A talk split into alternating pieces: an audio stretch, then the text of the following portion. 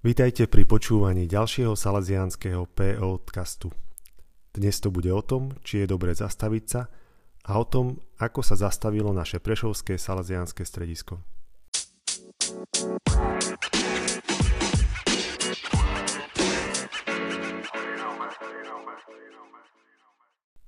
V živote sa nám stáva, že musíme zastaviť.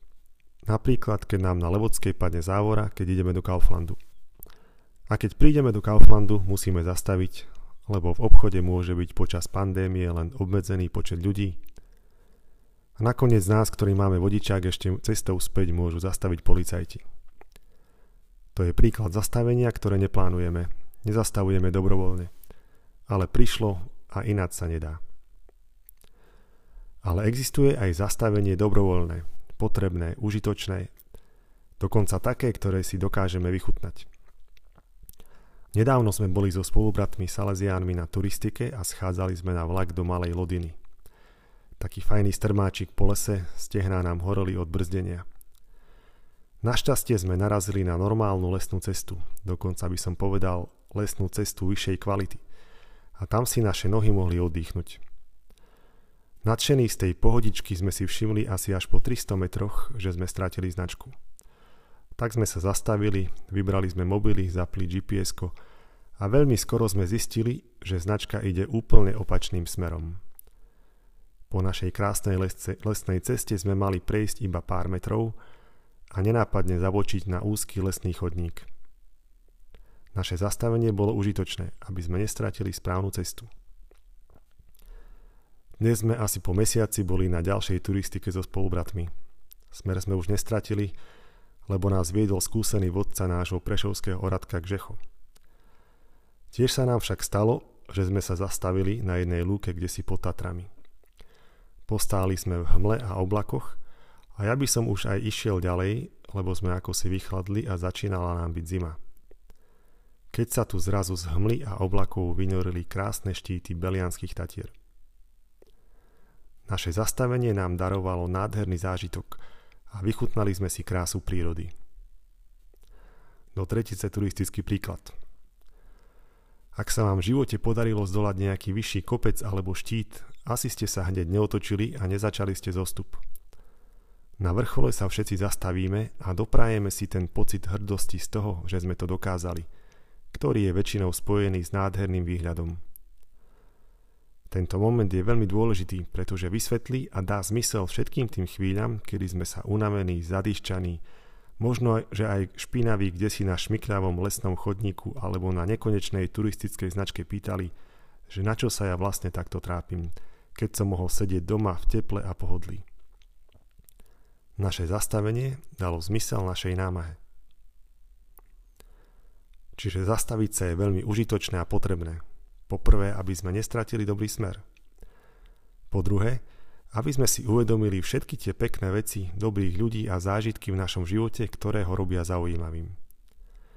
A po tretie, aby sme si uvedomili, že prečo, pre aký cieľ a pre aký zmysel robím bežné, každodenné, rutinné veci.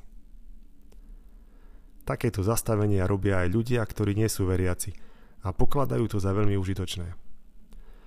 Takéto zastavenia robia aj mnohí z nás, kresťanov, keď si napríklad večer spitujeme svedomie alebo sa ideme stíšiť na pár hodín na duchovnú obnovu. Je to veľmi užitočné a obohatené tým, že sa o tom môžeme rozprávať s nebeským Otcom. Ak by som aj tu mal použiť turistický príklad, jeho by som nazval horským vodcom. Sú miesta a cesty, kde sa ako turisti môžeme dostať sami – ale na tie najkrajšie, najmajestátnejšie a najvyššie štíty sa dá ísť len s horským vodcom.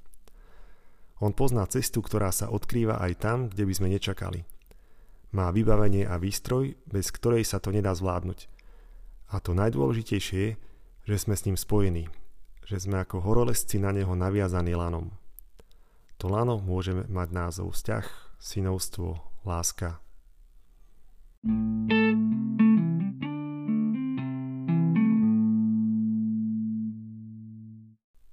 druhej časti tohto podcastu by som chcel hovoriť o tom, že zastaviť sa potrebuje aj Oradko, aj naše prešovské salesianské stredisko.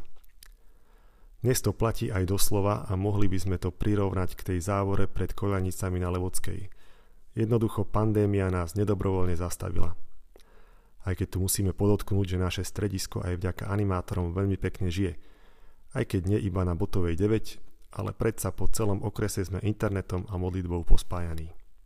My sme sa však chceli zastaviť aj dobrovoľne. Nie, nebojte sa, nechceli sme prestať robiť stredká, obnovy, tréningy alebo tábory. Chceli sme sa zastaviť, aby sme zistili, či ideme dobrým smerom, ale aj aby sme si uvedomili, koľko dobrá sa u nás robí a prečo sa niektoré veci robia tak, ako sa robia. Aký je ich zmysel? Aby som bol konkrétny, ponúkam vám niekoľko čísel. 86 ľudí z nášho strediska, najmladší má 16, najstarší 74, sa 6 po sebe nasledujúcich týždňov zamýšľa nad šiestimi pohľadmi na naše oradko či stredisko. Číta si k tomu evanílium slova svätého Otca, modlí sa a rozmýšľa. Na konci týždňa odpovie na tri otázky ku každej téme a tak tretine z nás sa podarí pripojiť sa v nedeľu na Zoom a podeliť sa s tým, o čom rozmýšľal a čo ho oslovilo. Momentálne máme za sebou 3 týždne, čakajú nás ďalšie 3 a chceli by sme, aby to všetko vyvrcholilo v piatok 4. decembra. Možno tušíte a starší si pamätajú, že v tento deň presne pred desiatimi rokmi bolo posvetené naše stredisko a kostol. Vrátim sa ešte k tým šiestim pohľadom. Začnem trochu zo široka. Pred dvoma rokmi sa v Ríme konala tzv. synoda o mladých ľuďoch a o tom, ako im pomôcť žiť vieru a nájsť povolanie. Zišlo sa tam vtedy veľa biskupov, kňazov a laikov, ktorí pracujú s mladými ale aj veľa samotných mladých ľudí, ktorí spolu nad touto témou rozmýšľali. Pre celú cirkev to bolo také veľké zastavenie, o ktorom sme hovorili v prvej časti podcastu. Svetý otec František po synode napísal jednu knižku. Na schvál nehovorím cirkevný dokument, lebo by to vyznelo ako ťažké a nudné čítanie. Alebo radšej priznávam, je to cirkevný dokument.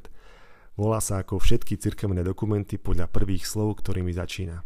Kristus žije, alebo po latinsky Christus vivit. Vôbec však nie je ťažký na čítanie a nudný. Myslím, že prečítať si ho veľmi pomôže každému mladému človeku žiť pekne a zdravo svoju vieru a dokonca poradí, ako nájsť svoje povolanie. Pre nás Salesiánov, animátorov a všetkých, ktorí pracujeme pre mladých, je zase veľkou inšpiráciou, ako to robiť a na čo dať dôraz. Podnecuje nás, aby sme sa na naše stredisko pozreli z viacerých strán či pohľadov. Napríklad, či to, čo mladým v oradku ponúkame, ich privádza k priateľstvu s Ježišom. Svetý Otec hovorí, že prvé veľké povolanie, ktoré každý má, je práve toto. Ježiš nám ponúka svoje priateľstvo. Druhý pohľad alebo otázka je, či sa u nás mladí cítia prijatí a či máme ako saleziáni, dospeláci, animátori osobný záujem o tých, ktorí k nám chodia tak môžete o tom porozmýšľať. Dokážeme vás počúvať s pochopením, prijatím a z úctou? Potom svätý Otec hovorí jednu veľmi zaujímavú vec. Mladí rastú, ak sa im dá zodpovednosť, ak sa im zverí nejaká úloha. Tí, ktorí z vás sú animátormi, myslím, že vedia, o čom hovorím. A dodáva ešte jednu vec, ktorá ma veľmi prekvapila, ale aj potešila.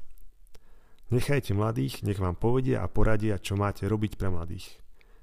Oni najlepšie poznajú ten jazyk, ktorému rozumejú aj ich rovesníci. Mladí vedia alebo tušia, čo najviac pomôže ich kamarátom dostať sa bližšie k Pánu Bohu. Tak sa teším na vaše rady. Posledné tri témy, ktoré nás čakajú, sú veľmi provokatívne a podnetné. Asi ste už počuli, že Svetý Otec nás pozýva, aby sme nezostali uzavretí v svojich kamarátskych skupinkách ale aby sme vyšli na periférie za náš plot a dali zažiť to, čo my zažívame s Ježišom, s priateľmi aj ostatným ľuďom, hlavne chudobným. V piatej téme nás a všetkých mladých pápež František vyzýva, aby sme sa nepozerali na svet z balkóna. Aby nám nebolo jedno, že niekto vo svete stále hľaduje, že existuje korupcia, že sa ničí príroda, že sa zabíja nenarodený život. Pýta sa nás – Vychovávate mladých tak, aby sa z nich stali dospelí ľudia, ktorí vedia zabojovať za tieto hodnoty. Posledná šiesta téma to veľmi pekne uzatvára a spolu so Svetým Otcom sa pýtame. akí sú dnešní mladí a čo potrebujú, koho potrebujú. Upozorňuje nás na riziko, že my dospeláci budeme mladým ľuďom kázať, vychovávať, napomínať, formovať ich a vôbec sa ich nespýtame, čo ich trápi, po čom túžia, čo potrebujú počuť, čo riešia. Trochu som sa rozkecal, ale nedalo mi neporozprávať vám o tom. Zdá sa mi, že pápež František trafil do Čierneho a pán Boh nám ho posiela ako horského vodcu, ktorý nám ukáže cestičku na vrchol. A tým vrcholom je naša svetosť a svetosť každého mladého človeka, ktorý k nám príde. Svetosť, ktorá je normálna, veselá, tvorivá, obetavá, plná dobrých a pekných vzťahov a zážitkov. A to je cieľom tohto nášho zastavenia sa. Nie to, že v oradku sa odteraz idú vymýšľať úplne nové veci a akcie.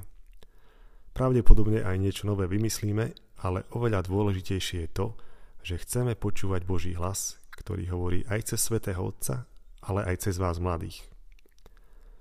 Hovorí aj vtedy, ak ľuďom ide spoločne o dobrú vec, ak sa spolu modlia, rozprávajú a hľadajú, ako čo najlepšie pomôcť mladým k svetosti. A o to sa snažíme. Môžete nám v tom pomôcť tak, že sa za nás pomodlíte.